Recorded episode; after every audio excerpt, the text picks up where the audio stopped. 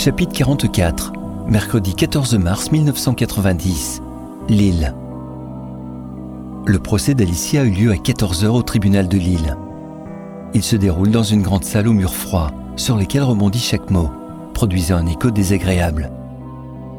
En plus d'être compliqué et, parfois, d'avoir plusieurs sens, les mots et les phrases prononcées par les diverses parties étaient difficiles à entendre.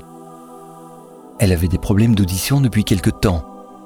Elle en a parlé au médecin de l'hôpital, qui a diagnostiqué une perte d'acuité auditive à une oreille et un début de perte d'acuité à une autre, lui annonçant qu'elle a les oreilles d'une personne de plus de 70 ans. Pas agréable à entendre à son âge, mais c'est ainsi, elle doit vivre ce vieillissement accéléré. Son avocat l'a prévenu qu'elle ne peut nier avoir commis les meurtres et qu'il est vivement recommandé de dire que c'était juste un coup de folie.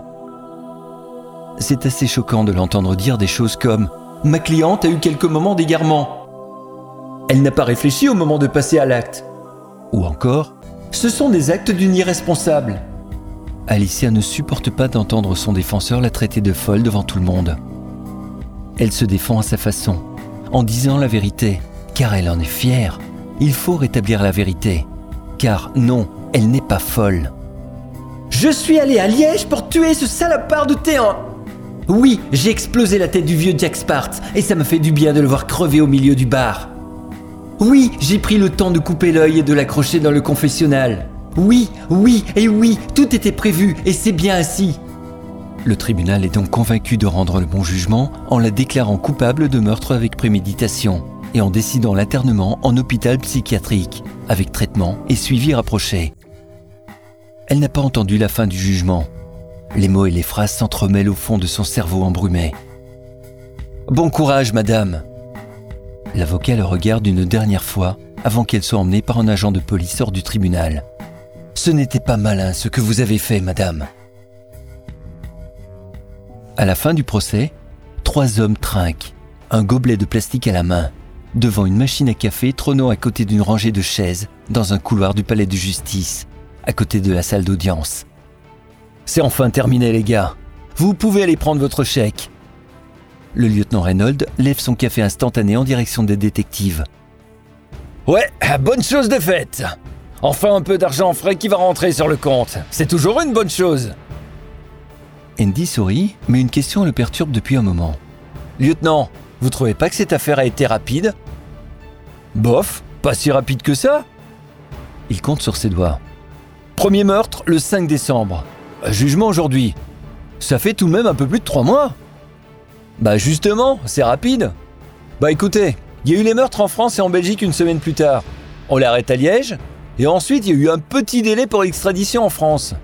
Et suivi par le psy à l'hôpital d'Armentières qui fait un rapport, et hop, dans la foulée, il y a le jugement. Ouais, moi je trouve aussi un peu bizarre que ce soit aussi rapide. Entre la Belgique et la France, ça prend toujours du temps. Ensuite, l'analyse du psy et son rapport, c'est aussi long. Il faut toujours aussi du temps avant le jugement. Ça ne se fait normalement pas en trois mois. Reynolds réfléchit. Hum, hum. Ouais, vous avez peut-être raison. Eh, c'est rapide pour une fois. On va pas se plaindre, hein Ah ça non alors Au moins on va être payé plus vite Bart est content, mais Andy reste sur une impression étrange. J'ai l'impression qu'on a loupé quelque chose dans cette affaire. Ah ouais? Euh, Comme quoi? On en a souvent parlé avec Bart. On ne sait pas ce qu'est devenu le trafiquant d'armes après sa fuite. On ne sait pas non plus qui a visité la maison du curé le week-end après le meurtre. ni non plus ce qui est venu chercher. Et Reynolds lève son doigt pour parler, comme un enfant à l'école primaire. Et on n'a rien sur Mine Fayol, la meilleure amie d'Alicia Distrier. Rien du tout. La nana ne sait rien. Elle n'a rien vu, rien entendu. On n'a retrouvé aucune trace liée au meurtre. Elle dit qu'elle n'a jamais parlé de ces sujets avec Alicia Distrier. Elle n'a jamais entendu parler des voyageurs du temps, des T1, des trackers et de toutes ces choses qu'on a entendues dans cette affaire. À chaque fois qu'on l'a interrogée, elle dit que son amie avait pété un câble ou qu'elle lit trop de livres de science-fiction. D'ailleurs, on n'a retrouvé aucun livre de science-fiction chez Alicia Distrier. Elle ne lisait que des livres d'histoire. C'est incroyable.